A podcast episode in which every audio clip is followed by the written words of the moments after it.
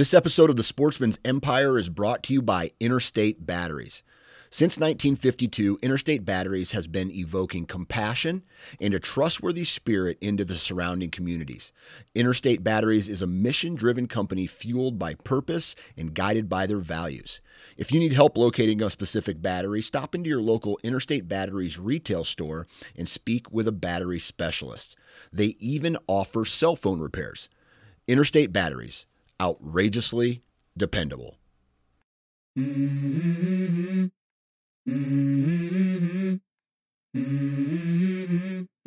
Let's go. I wake up to a little bit of Yeah. on my pillow, feel like it's gonna be a bad day. So yeah, welcome to the O2 podcast. We're back. Uh, Paul's burped. My uh, email debacle issues that are driving me nuts, but uh, Are we going to start the show like that? exactly that's exactly how we're starting it. New year, baby, new year. So welcome back, and uh, we're we're glad that you could hop on and, and learn something. Today's show is pretty cool. Uh, Yeah. with Rob Beckman, and uh, Rob is petitioning the state to allow rifles to be used for deer hunting in Ohio. Yes. Um, that's a pretty cool topic, and it's uh, a lot of head scratching when you when you start thinking about some of the different you know rules or reasons and different things like that. So uh, we won't get into it too much here in the intro, but uh, Paul, what have you been up to, man? Dude, it, this is this is the beginning of the madness for me. The gauntlet. The gauntlet. So here, listen to this. 81 days, buddy. 81 days in the state hunting turkeys. I'm starting a lot earlier than that, uh, thankfully. But dude, NWTF convention is just 15 days away or something like that. 16 days. I don't even know, man. But dude, I just I'm doing the NWTF podcast, so I just scheduled like 15, seriously like 15 interviews for this podcast that I got to get done pre-convention and it's it's wild dude i'm i'm very grateful but it's just like i just looked at my my work week it's insane it is insane from now until like may so buckle up but you man you've been you've been sunny sunny florida sun on your balls down in florida Right. don't delete that either yeah, something like that. Uh, that wouldn't exactly be the case. I was I was down there for a work conference. It was nice. Uh, it was warmer than here. It wasn't.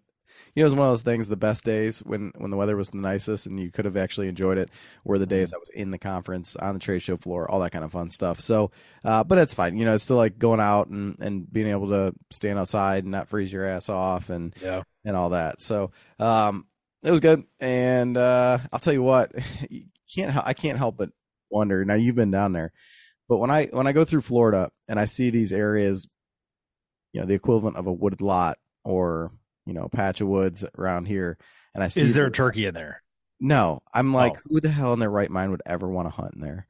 Because the jungle that that is, I'm like, there is no desire in my mind at all to ever want to hunt in Florida. If I guess if I'm not with somebody that's well known, well knows the area between the snakes and the gators and the bugs and everything else is down there, bite your ass and kill you. dude it is it is awesome i love it Good. I would do it again. I, I'm I'm I'm trying trying to do a, a Florida hunt. I don't think it's going to happen, but we'll see.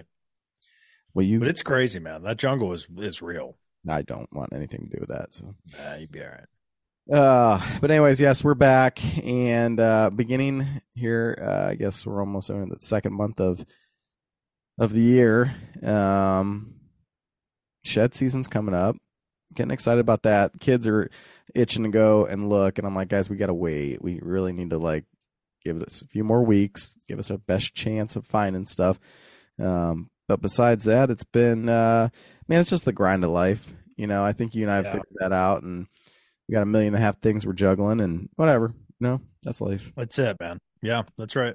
So, as far as news around the state goes, so a couple quick highlights here. Um, we had 239 locations uh, in Ohio that were stocked with fish last year. So they put out a little release on that. Um, 40 cool. 40.8 million fish and 11 Wow. species Dang. stocked in 2023. So hopefully you were able That's to get out very there and take advantage of that. Um, some more information here. About the H2 Ohio project. Restoration of islands in the Maumee River uh, will help filter water and reduce erosion. That's good. Bison Hollow becomes Ohio's 146th state nature preserve. There you go. So this is uh, 375 acres of land down in Hocking and Vinton counties. It's now permanently protected. Pretty cool. A new class of resource officer cadet training has begun. So good luck to them. Looks like let's see. Uh, the cadets who were selected from a pool of 326 applicants. And oh man, I should have better information. Looks like there's about a dozen of them. That's pretty cool. There's uh 203,000 deer so far. Did you see that, that? is that the number? Yeah, 203,000. Uh, and we still have a few days left in the season. So just a little north of three, 203. That's wild, man. That's good. I maybe I would have gotten that email, but my email's not working. So thank you, thank you, Google. Yeah, as of uh, January 9th, the Wildlife Division had issued 412,956 deer permits. Wow. Here we go. Top uh, top out of state licenses sold: Pennsylvania, Michigan, West Virginia, North Carolina, and New York. There you go. There you go. There you go. Let's so well, I think else? that's that's all I got as far as news goes from around the state. Um, man, I don't know what else. Anything else catch your eye this week? Uh, there's some NWTF banquets coming up. The uh, Buckeye Conservation Chapter. So if you're in Central Ohio, uh, is coming up. It's in Pickerington, which is pretty cool. That's always a good banquet. That is my home home chapter. I need to get you to one of these, man. Do you have to be a member to go? Um, so when you go, you become a member. That's part of the the the cost to get in is a membership. So it's usually like 35, 35 is a membership, but I think it's like 50 bucks to get in. Is there hazing involved? Do you have to wear like a turkey fan and walk around naked or anything? you like have to you have to express your undying love for the wild turkey and and rebuke or whatever you want to call it all deer Just- uh, so yeah buckeye conservation chapter february 9th 5.30 p.m visit nwtf.org click on events uh, let's see great seal chapter down in chillicothe you are february 3rd y-bridge longbeards which is this this this saturday february 3rd guess who's running the show there for that one? Uh, Paul Campbell. yeah. Yep. My uh my coworker is like triple booked that day. So he called me and said, ah, I need you to help, man. So I'm gonna go and do my best Carney act and and and run the NWTF banquet. So that'll be fun. So if you're in Zanesville, come see me. Let's see what else. Killbuck Valley Longbeards up in Millersburg, February 10th. Man, there's all sorts of Michindoh, Michindoh Longspurs. Listen, Montpelier, Ohio. I need to know where Montpelier's at. Northwest. Is it Northwest? Dude, the Michindoh Longspurs, one of the best banquets in the city of Ohio. Like it, one of the be- best banquets in the country. What's that? We stayed in Montpelier the one day or the one time, didn't we? Oh, that's right. We did on the on the lake the Lost Swan hunt. Yeah. Hmm. That was There you go. Okay, so I have been there. Those guys, they know how to do it right, man. But check them out. But yeah, visit nwtf.org. Check out what they got going on. So thanks to our partners, Blackgate, blackgatehunting.com, cameras. Can't say enough about them, man. I need to get out there and put some batteries in some stuff and uh, check them out, make sure they're all still there. But uh, when the pictures come through, they're amazing. Uh, yeah, I I brought all mine in, man. I'm done, dude. I am done for hammer season. I know. I'll, I'll probably put I'll probably put them up during turkey season when I'm out there, just just throwing them up. Just want to see the birds after I'm done hunting with them. So XVision. Thanks to the guys at XVision. I need to get out there and use that damn scope. I'm waiting for my suppressor to be done. So anybody from the ATF wants to go ahead and sign off on that, that'd be great. Uh, how long you been waiting for that? Uh, long enough. I'm way past the average date, so Yeah, which is about standard for my life. Um, so I'm not really su- too surprised. But um, yeah, time to go wild. Thanks to those guys. Check out uh, time to go. Is it time to go wild.com? Social media platform for all your stuff, your hunting, angling, people posting ducks and everything else that they've been popping along the way. Um, thanks to Timber Ninja, Jason and Bo, and all the guys down there probably need to get a better um, review of our our Timber Ninja stuff from this year because it was I thought it was great, but uh, It's maybe we'll exceptional. Work on a video for that, but. Um, and a lot of this stuff you can find on our website. It's uh, the o2podcast.com. If you click on the shop tab, you guys can meander and peruse and start making that list of things you need for next season or turkey season or whatever you're trying to do. Um, That's it, man. so You can also shameless plug here, turkeyseason.com. I got Yep. some stuff on there, months. so Podcast is going well. Dude, I got I got uh the Spring Legion crew tonight. that'll be fun. Yeah, all three of them, and one. And it's gonna be wild, man. So here, listen to this. Listen, listen. It doesn't come through very well. This.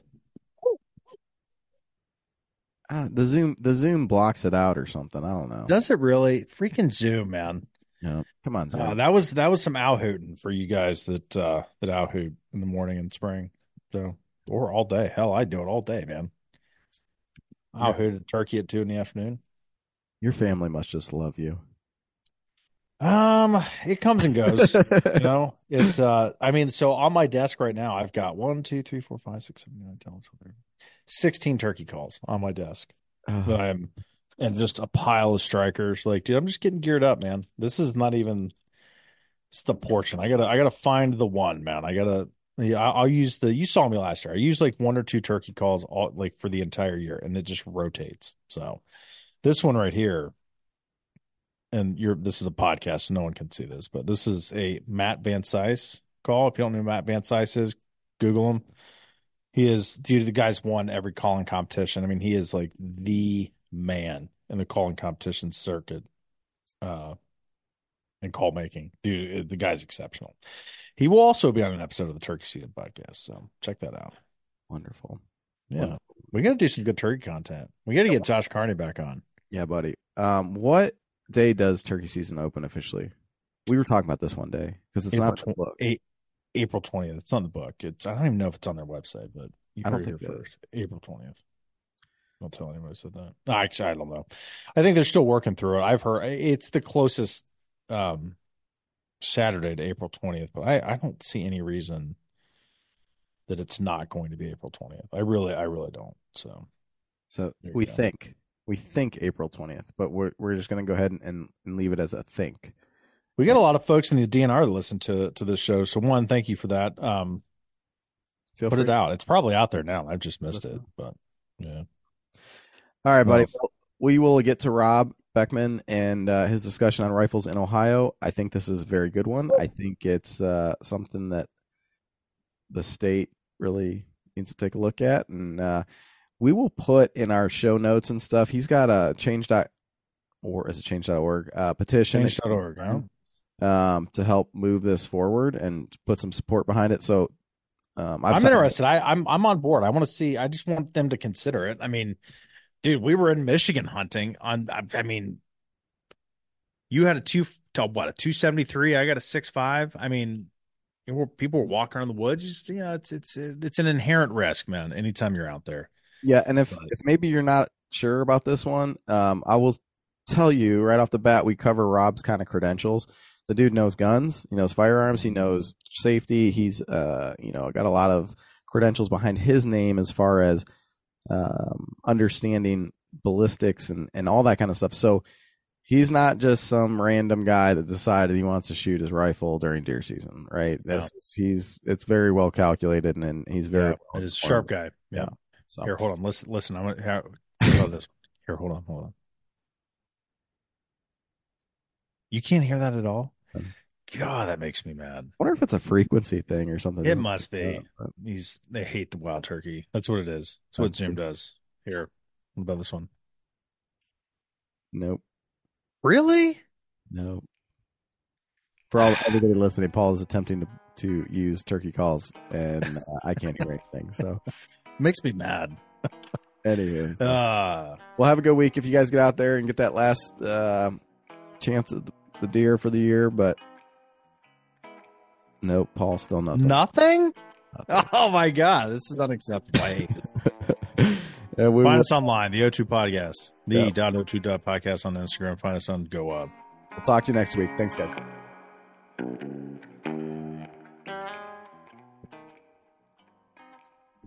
and we'll edit out the front part if we need to or whatever. But um, I guess Rob, welcome to the show. Um, you reached out to us, and Yes. we, uh, I think, if I understand, you are kind of spearheading this idea of bringing the traditional rifle cartridge. I'm I'm a gun idiot, so I don't know what the official crimp neck or I don't know. You know, I'm used to the saying straight wall now, but like real cartridges, real rifle cartridges to the state of Ohio for hunting purposes. Is that accurate? Yeah, uh, the the whole point behind it is allow people to have a choice between do you want to do it bow, do you want to do muzzler, you want to do straight wall cartridges, or do you want to be able to go long and use grandpa's 30 30 30 out 6 270 uh, those those different kind of things for a variety of reasons You mean kind of like every state in a, that surrounds us, basically. exactly Okay. that's one of my justifications to clarify that. So, um, well, do you want to give us a, the background of yourself and your expertise and how you've gotten this passionate about something? I mean, this is something Paul and I have talked about off on and off for a long time, but uh, not really. I don't. I mean, I don't know enough about it to even start what you're trying to propose. Well, I'm a middle-aged hunter, and that I've been hunting for about 30 years. I didn't start until uh, everybody in my family had died and passed away, and I basically said, I, you know, I really like hunting, but never got to go with the uncles and things like that. So I'm a self-made hunter from that standpoint, and uh, I do archery, muzzle loading, uh, shotgun. I started back in the 90s when in Ohio you couldn't hunt on Sundays, and you know, have enjoyed it know, went as we've you know gotten Sunday hunting to be allowed. Uh, I've done my share of shotgun hunting with slugs. I hunt in the Ohio, Kentucky, Indiana, so I'm uh, you know versed in a whole lot of different regulations there. Uh, part of what I did shortly after I began hunting was I got certified as a hunter education instructor. So I went along and uh, you know taught a lot of youth, a lot of uh, middle-aged hunters how how to hunt and how to be safe about it for it. Uh, after I did that, I actually became certified with the NRA with uh, their firearm in- instruction program. So I do. Uh, I'm a chief range safety officer and understand the ballistics behind the firearms and the need for safety when it comes to a lot of those uh, different pieces of it. Uh, and also, as a multi-state kind of sportsman, I go down to or to, over to Indiana, and I can shoot with my 243 and that's great. You know, it's a nice, you know, a light recoil kind of uh, rifle and does well well in the deer. I've also shot them with, you know, my shotguns and such, but it's also one of those things where it all depends on what do I feel like, and you know, ha- having that choice for it. Uh, hunted down in Kentucky. Kentucky allows you to shoot anything from a 223 on up. Uh, so it's one of those things to where a lot of the states around us allow it. Uh, they've been safe about it. Uh, you know, you don't you don't hear about you know a bunch of people being shot in Kentucky or in Indiana. Um, I don't hunt Pennsylvania, Michigan, but they allow rifle hunting too, and it's just one of those things where I've been talking to a lot of hunters uh, during my time. Um, I'm also the hunting director for the Ohio Rifle and Pistol Association, so that's where I get to talk to a lot of hunters about what they're doing and what they think about hunting in Ohio. And one of the things that came up before is why don't we allow us allow Ohio hunters to use you know regular rifle cartridges, you know bottleneck uh, type of cartridges that we can hunt, you know coyotes with, that we can hunt wild boar with, that we can, you know, quite frankly, you can, you can hunt squirrels with a 30 six if you want to. Not going to be a lot left, but it's there's nothing in the regulation saying you can't. And that got me thinking, you know, we should really go along kind of petition the ODNR because they're the ones that write the regulations. They're the ones that look at the data behind it. They're the ones that go along and set bag limits, different things. And it's a it's a complicated uh, formula, but one of the big inputs on that is sportsmen's opinions about you know is the season's too long, bag limits too too low, uh, d- different factors like that. So I want to be one of those voices when the ODNR goes along and figures out their what they're going to allow for seasons to go along and say, hey, hunters have been doing very well with straight wall cartridges in Ohio. And now we're going to go along and trust them with the bottleneck cartridges to basically say if it's a rifle and centerfire rifle, we will allow them to go along and you know hunt with it, hunt deer in Ohio with it. I'm not even sure where to start. I've got questions and explanations. I think the first thing that you know you just explained to us, you're not just some schmuck off the street. That's me and Paul. Right. Like, you've got the background with firearms and the training and all that. So, um, and, and, I'll be I'll be honest with you. I mean, you said you've got a podcast as well, but the sometimes you get emails from people and you're not really sure who the, who the heck they are, right? But you've proven that you, you know what you're talking about.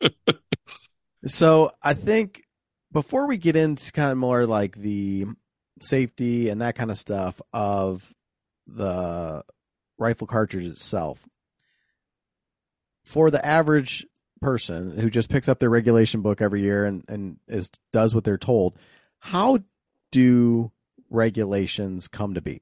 Right? You talked about back in the day when you couldn't hunt on Sundays. You talked about, I mean, it wasn't that long ago they started allowing straight wall cartridges. Obviously, there is a process involved with any mm-hmm. of these things. So, can you go through some of the, the background on that? Yeah, I'm not an expert because this is my first time proposing something, but from everybody I've told me, every proposal starts out with the uh, Department of Natural Resources staff, where they'll get uh, feedback, and then from that feedback, they will start the process of reviewing it, whether that is bag limits about firearms, about different uh, zones, different things along those lines. And it's about a two year process. So, what I'm proposing right now, January 2020, the soonest that it could be uh, allow us would be the 25 26 season for it, just because it's going to take them the next six months to look at the look at the look at the data behind it to make a proposal, whether that is to allow all of them, to allow just certain cartridges, allow them in certain areas, allow them in certain circumstances, all these types of things the DNR has got to figure out. Then once they have figured it out, then it will go to the uh, Wildlife Council.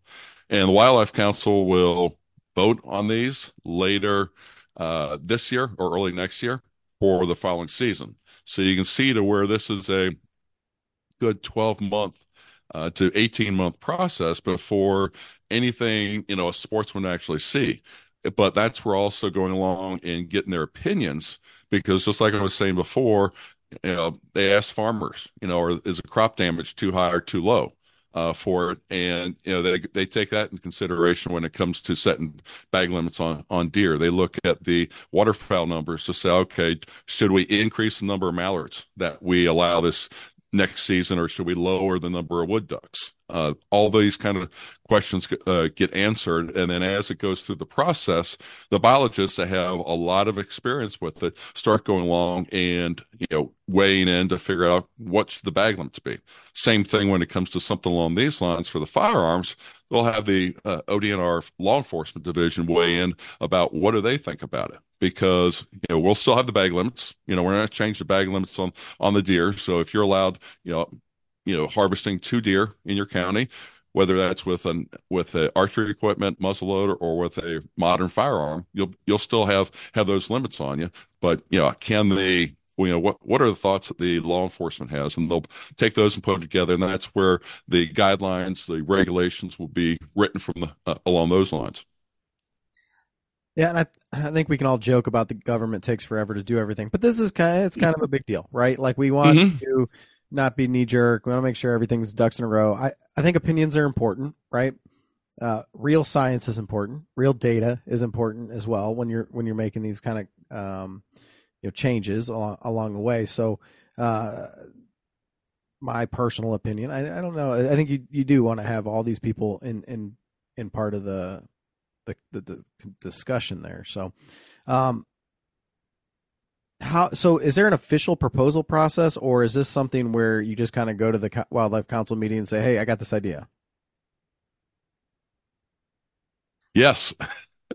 So i've started what what i would call a multi-prong approach is i've gone along and made a formal request that they consider it but at the same time they get uh, i've as i've been educated on the process there's a whole lot of requests that come in every year that you know sportsmen have an idea about things but the ones that get the most consideration that go along and have the best chance are the ones where people will start going along and attending the wildlife uh, council meetings so that they can discuss it with people and get their perspectives on it.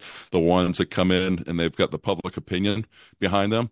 Uh, a perfect example of this, and it's this will probably seem extremely foreign to a lot of people listening, but back in the late 90s, it was illegal for you to carry any kind of communication device with you.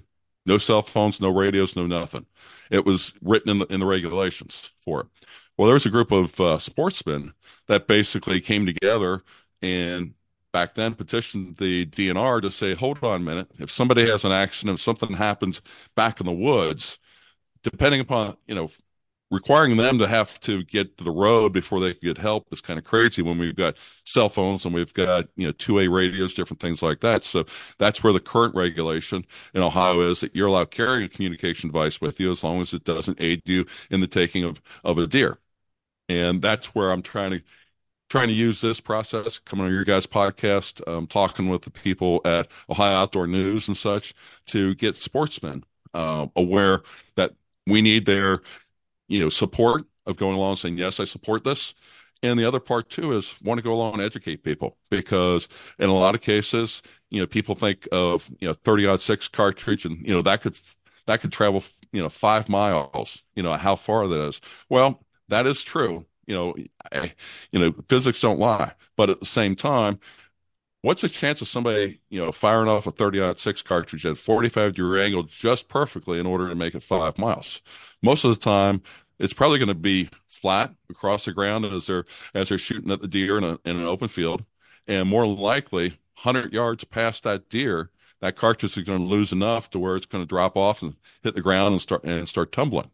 Uh, very similar to the same issue you've got with either a from an archery standpoint or from shotgun to muzzleload. If the hunter doesn't go along know their target and what's beyond, you know something bad can happen. You know, you the farmer's cow uh, could get shot. Their you know the tractor could get shot.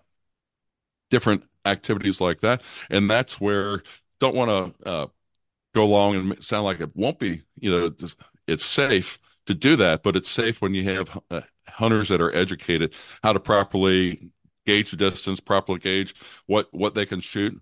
You know, just like with any archery. I mean, you know, most most bows these days can shoot well over 100 yards, but most archers, you know, what shoot less than 50 yards just because they know that going out to 125 yards, yes, it's possible, but you know, do you have any chance of really aiming it at that? And answer's no. And that's the same thing that comes with, uh, you know, have, having rifle cartridges. It's yes, you might be able to shoot that far, but at the same time, you have any chance of hitting it. And what I like to akin it to is hunting has a lot of tradition, tradition to it. You go along and you hunt with your your uncle, you hunt with your dad, your grandfather when you were little. Well, I'd like to go along and be able to hunt not just with people, but be able to go along and say, I hunted with my grandfather's shotgun. You know, I hunted with my with my dad's M1 that he brought back from from the military. You know, when he was in Korea, and just different things along those lines. To where there's a whole lot of reasons why hunters might choose one implement over another, and this proposal is just going along saying instead of having this artificial ceiling to where we can't use the bottleneck cartridges. Let's take that away and allow the hunters to be the ones that make the choice about what they're out there harvesting the deer with. Why don't we have uh, that those options right now? Have you have you heard why the state has never done that before? A lot of it goes back to the 1950s when they first started allowing uh, uh, deer hunting in Ohio and that is they went along and said at that time only shotguns, only uh, only uh, round balls, pumpkin balls, and because all those were limited, most pumpkin balls you'd be lucky to hit hit an eight inch circle at fifty yards. They just were not that accurate coming out of smooth bore. A lot of a lot has changed since then. Hunter education back uh, back then was optional ever since 1984, hunter education has been mandatory for all new hunters for it. So we've got over 40 years worth of hunter education for everybody that's in the field now. Uh, back in the 50s, there would be a, a dozen people killed every year in, in hunting accidents for one reason or another. We are now in a time for in the last 20 years where we're averaging just about one death every three years. So still not great that we still have deaths, but at the same time, the number of injuries keeps uh, dropping, and that I think that goes a lot to hunter education, that where people are being educated. Most of the most of the fatalities and different things, injuries that are happening, are self inflicted now. Versus back in the fifties, it was somebody shooting into the brush and not knowing somebody else was there and that's where the the type and of accidents and such that people are having now are like yeah you should have known better versus going long and you know you were shooting into the bush and that happens to be your brother your neighbor that was walk, walking through there. And that's where the type of accidents have changed. You know it's just crazy when you bring that up. And my grandfather had told said told me a story similar to that. Uh, you know he'd been at a bar after the night of hunting and some guy was like oh uh, did you see anything? And he said no i i had a good brush shot. And he's like what's that? Well i shot into the brush. And like that would have been back in the the 60s maybe 70s but like to me, when I hear that, that makes me cringe. Like, who the hell would do that? But I think that's part of the education process, like you were mentioning. You know, as somebody who didn't grow up in hunting or anything, but I had to go through those hunting courses and and do that hunter safety. Holy crap! You'd never, I would never consider doing something like that, right? Um, mm-hmm. I get excited in the woods just like anybody else, but to just shoot into the brush, what the hell? Like that sounds like a terrible idea. Um, but I, I mean, I, I guess back in the day, maybe that was something that they did. I don't know, but yeah, well, it's the old days of the red flannel, you know, versus the you know hunter orange that we have today and such. So, you know, the safety standards have uh, changed significantly in the last seventy uh, some years. Yeah, all the way around. So yeah, I'm trying to think how. Paul, do you have any questions on any of that as far as like the, how the bill become or the stuff comes in and all that? So there's no there's no chance this would go to like legislation. People would have you know the the House would have to get involved, and this is all between the DNR and the Wildlife Council, right? Well, the the uh, the legislature has delegated the authority to make these rule changes to the DNR and the Wildlife Council for it. The Wildlife Council is appointed by the uh, governor.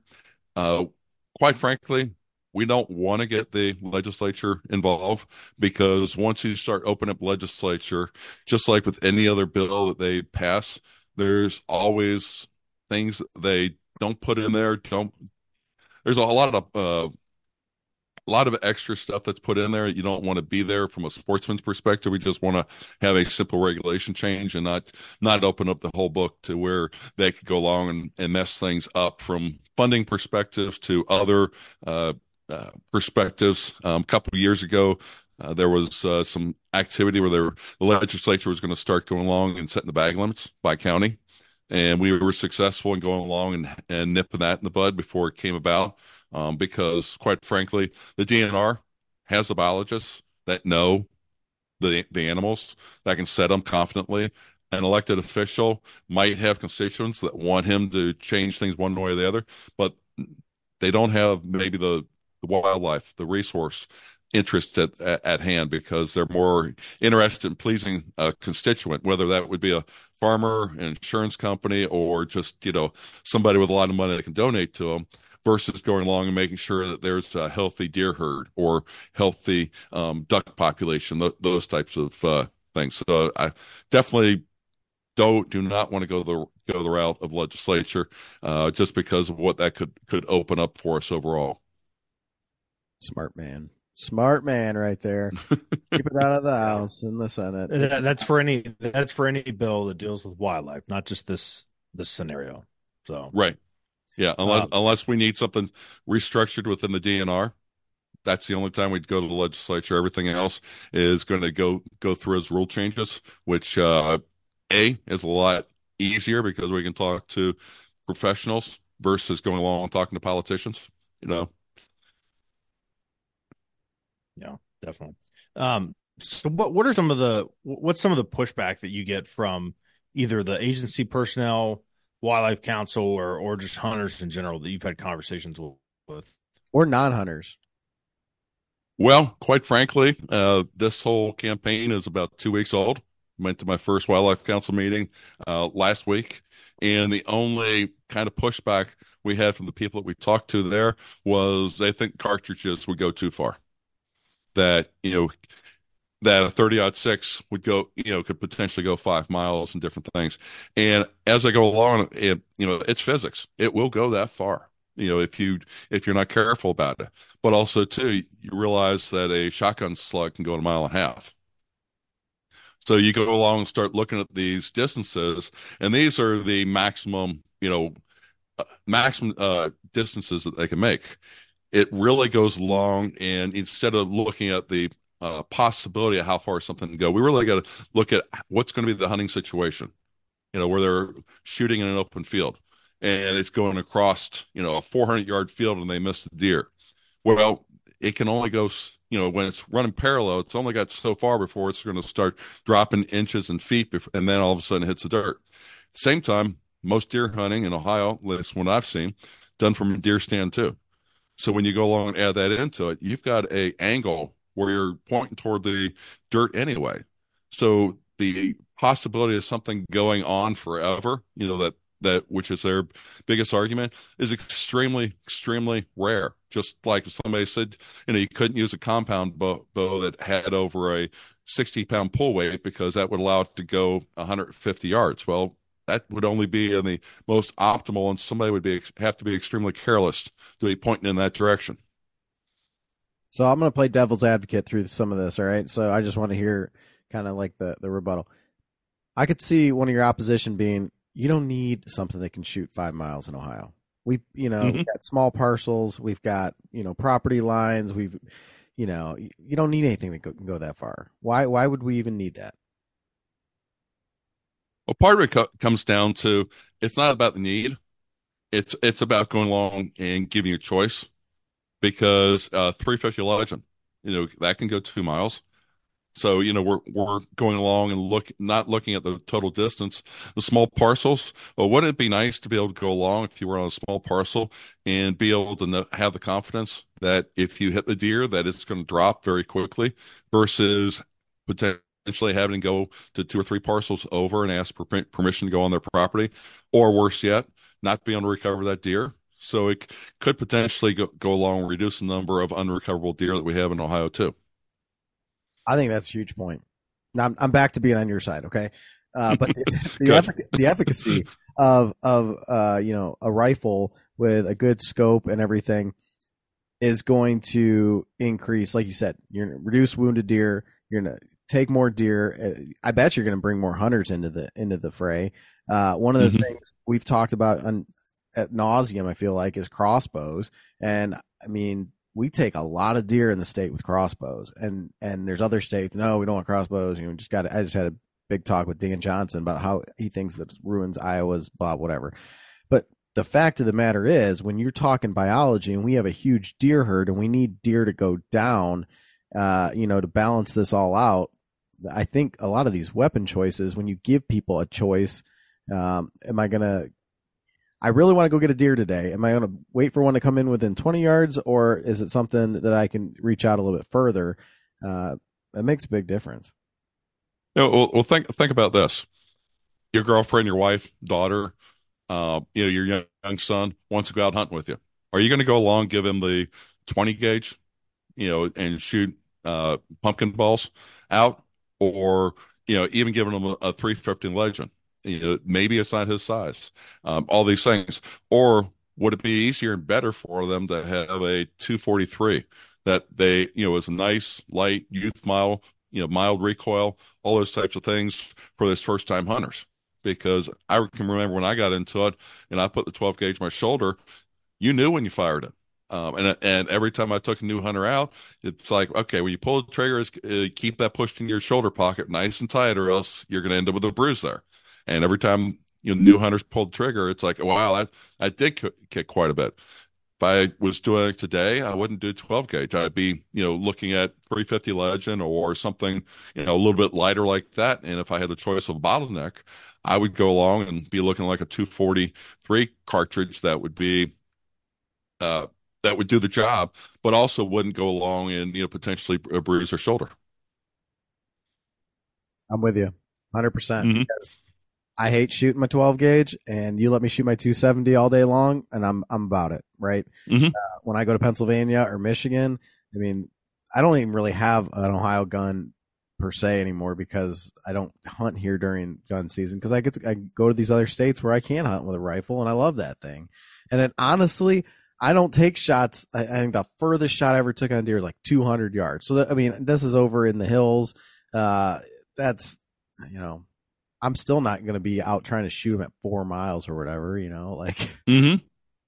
Yep, uh, uh, definitely. And you know, I haven't hunted Michigan and Pennsylvania before, but those are two states that again, you don't hear about these problems about some about rounds landing five miles away and different things like that. You've got the same kind of hunting uh, hunter education in each of those states. You can see where hunters are being responsible of just not going along and you know pick or going out and hunting uh, the animal, but also going along. You know, what's what's a reasonable range? You know, if I'm using a bow, I can I can shoot this far. If I'm using a muzzleloader, I can go here.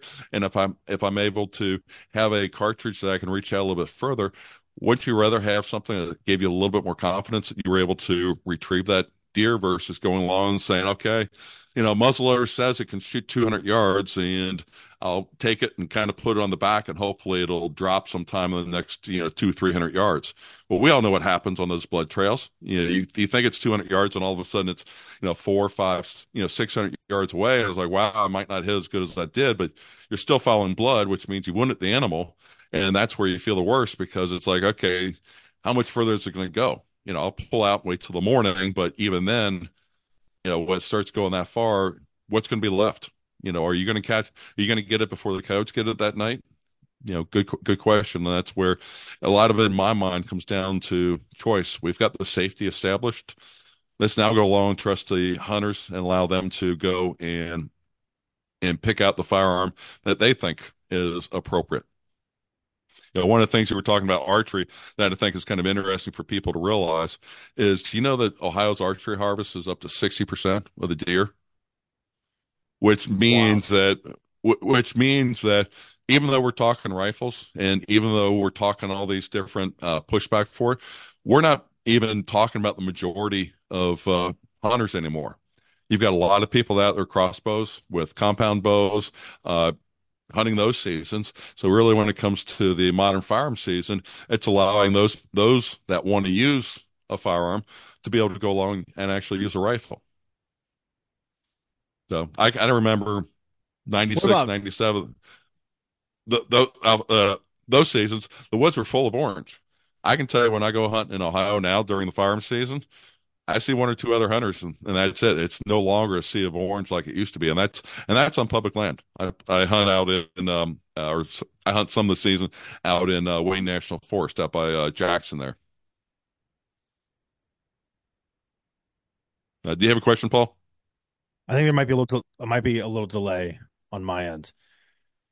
Rob, what about like ag country, Northwest Ohio, the western half mm-hmm. of the mm-hmm. state, flat as can be? Um, mm-hmm. Is there is there any concern about about the rifle rounds traveling further? The possibility is there. Yes. Um, for yeah. Um, but if I understand the question right, you know about north uh, northwest part of Ohio, and the possibility is there. Now, of course, you know we were just talking. It's up to the hunter to know his target and what's beyond. Uh, you know, if he's shooting across uh, a you know 300 acre bean field. You know he's got to know how what what his limit is. Now you know the question comes down to is he an elevated stand tripod stand you know looking over over that bean field? Or is he you know in a ground blind? Because i would venture to say most of the time you know the hunters that i've seen again almost universally are shooting from elevated platforms. Um, there are some that shoot from ground blinds and such and that's great but the majority of every hunter I know, they've got a saddle that they're up in a hunter with or in a tree with. They've got climbers or they got tripods uh, that they've got they've set up, uh, you know, for deer hunting. Just because that extra, you know, six seven feet above gives you added visibility into what you're shooting at, and also when we're talking about you know using uh, rifles, it would also pretty much mean that if you're aiming at the deer 30 feet behind that deer, that bullet's going to impact the ground just because of the angle where you're shooting from. So, if you were to go through this process and they came back to you and said, "Look, here, Rob, here's what we'll do. We're going to take the state and we're going to take like the lower or the the southern half. Let's just say like the the you know down the along the river, southern portion, Columbus South, and then you know Columbus East. And you can we'll do rifles over there. We're gonna leave that northwest corner just as it is.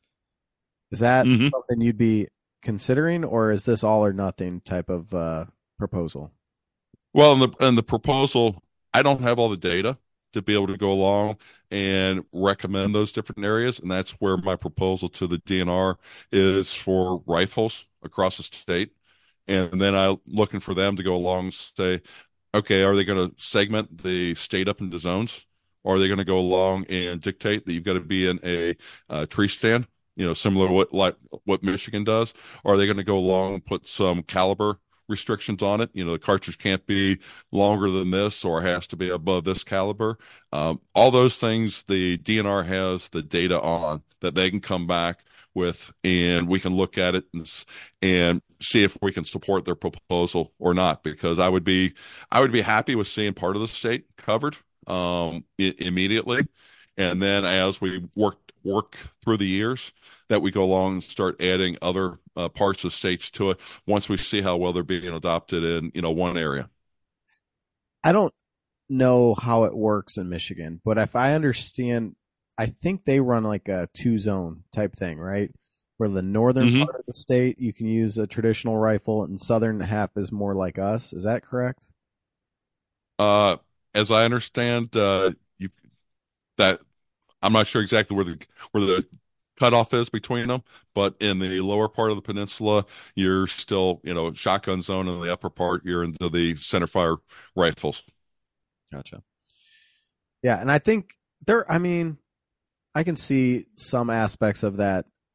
You know, uh, Northwest is very flat, but like there are parts of our state that look just like West Virginia or Pennsylvania or Kentucky from the Mhm. topography side of things. Um, so I, I mean, when I think about it, if they came with like a band, you know, doing that southern and eastern part, I, I could almost see, uh, something like that. I still agree with you. I think that most of everything, if done right, you know, it's not going to be an issue. Um, Yeah, I'm down here in Cincinnati, so we've got you know quite a lot of hills compared to the rest of the state. Right. For you know, from our, our hunting, we've got increased population, but again, we've got you know tall hills, you know, a couple hundred foot hills and such, and deep valleys that um, you know would I think in my mind would be perfect uh, for some situations like that, even with a higher density, because you've got big hills in between uh, farms and lands and such, and you're not going to be hitting those unless you really are doing something, you know, not very smart. So one of the things I have always wondered, and you kind of brought it up earlier, even more to a different extent that I ever thought about it. I think about hunting coyotes, right? And you can use whatever the hell you want, and you can go out in the middle of the night, right? So to me, Mhm. if we're going to talk about safety, and this is one of these things, like how much do you bring this up with a, before it backfires on you? But like, you're in the dark. Yeah, you could be thermal or night vision or spot whatever you're doing to get these coyotes, but like at the same time, you're you talk about knowing what's behind you. I mean, if there is a time to almost not use it, it's in the dark. But obviously, if you're doing it the right way, you understand the land that you're on. You know what's behind it. Mhm. You know where you're. Sh- I I'm short, so for me, anytime I can get elevated, that's a win in life. Uh, so I'll always try to be up higher than I, you know. So I'm shooting down, but like that's one of those things that I'm just when I sit there and scratch my head, and then you brought up the idea of shooting squirrels, which honestly is probably worse because you are directly you know squirrels live in the tree uh most of the time Yep. in like no matter if it's a 22 or you know a 30 aught 6 like you shoot that up into a tree god only knows where the hell that thing could go if you miss uh and Mhm. squirrels, squirrels are small right like Yep, ex- Look at that. exactly. Mm-hmm. Yeah, so there, there's a whole lot of you know, you know, what ifs, but that's that's where you know my proposal is to you know have the DNR come back and figure out what could be safely done because there is a lot of Ohio to where you could go along and use a rifle for deer hunting that would not be a problem at all, and it we might just have to prove it out in one part before we can get to all the other parts.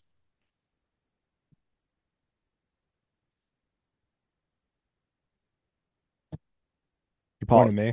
yeah, I'm saying if you got anything, you got a little bit of a delay, so uh, we're just trying, trying to get you uh, on on where you can.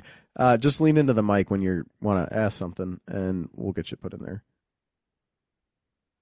I'm I'm hesitant to to wreck this interview, but um, Rob, I'm I'm I, I'm I'm on your side. I think a lot of the pushback that you're going to get is from deer hunters uh, that that only bow hunt, you know, um, and not crossbow. You know, I think I think that's that's going to be the the most vocal uh, anti crowd on this, is because in their mind it's going to you know make it too easy and take more big deer and and make opportunity greater for other people.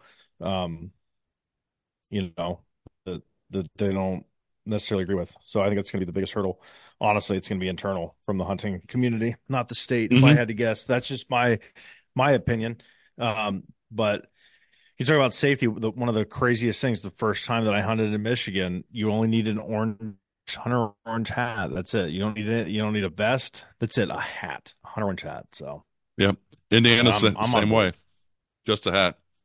And the the one thing I've done already um, at the Wildlife Council started talking to the other sportsmen's group because again, uh, this can't be just Rob's great idea, you know, and get it passed um, because it'll it'll take me years to do it if it's just me because I got to convince the DNR to look into it, and that's where I'm trying to go along and get people to, you know, organizations to think about it, to support it, to support the idea of looking into what can be allowed. Um, part of the reason why I reached out to you guys get on because you've got a good Ohio contingent uh, that are following you, and hopefully get more people because there's two things that that are coming up that is important for people to help support this cause, and that is in March there will be district open houses at each of the district uh, uh, locations, and you'll as sportsmen we can go along writing comments.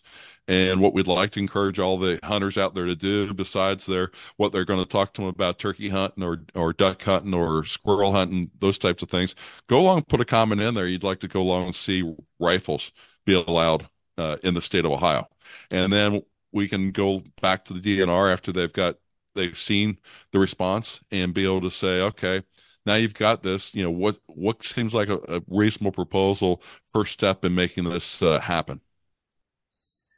And Paul brought up a good point about the struggle being internally, uh, and I, I think there's that's a whole nother story.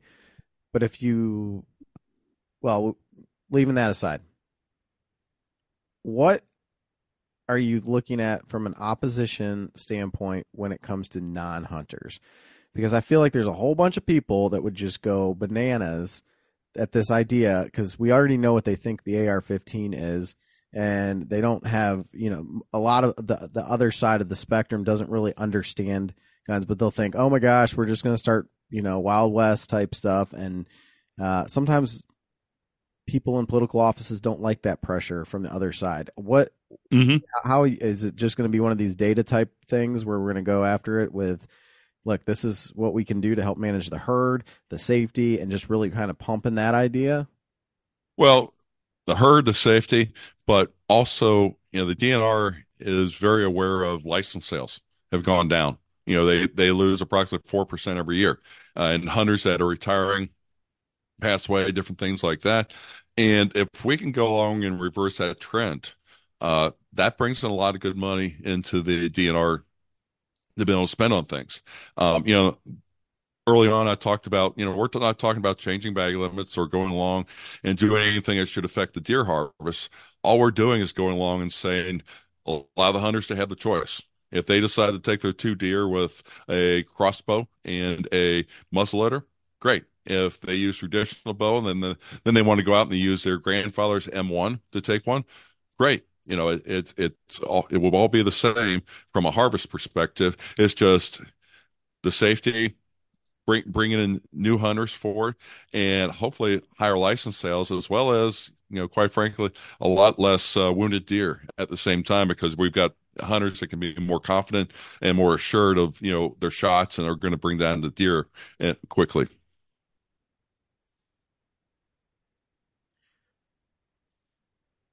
Mont, I like it. Yeah, I'm in. no, I think this is great. Okay, so as we move forward, we t- we talked about this being a multi-year process, and there's a lot of people that need to be on board. Um, what can people? You talked about the the open houses. What else can people do to help further this cause? I mean, I know in the you know you hear a lot of this stuff. Call your senator, or, you know, representative, but we don't we don't want them involved, right? Uh, Right. Can they maybe if they're in you know far northeast ohio or cincinnati they can't get to wildlife council meeting in columbus or whatever like what can people do Right. What I would suggest, we need people to reach out to their sportsmen uh, clubs and such, and encourage them to contact the DNR. You know, write proposals for them to do it. So if you are uh, a Backcountry Hunters and Anglers Association, if you're Ducks Unlimited, if you're Quail Quail Unlimited, if you are the Big Buck Club, all these different organizations, if you are in a sportsman group, go along and request, ask, you know, push them to make this a formal request, not just on an individual basis. Because again, a lot of these organizations have a lot of pull with them. Uh, one of the one of the organizations I've already started reaching out to is the Ohio, Ohio Farm Bureau, because farmers have a lot of pull also, and that's where you know farmers being able to go along and say yes, we would like to have this. Well, think about it. When we're when you're think about all these bullets going all over the place they've got equipment they've got they've got uh, livestock that's around. They would probably be one of the biggest ones that would be worried about it.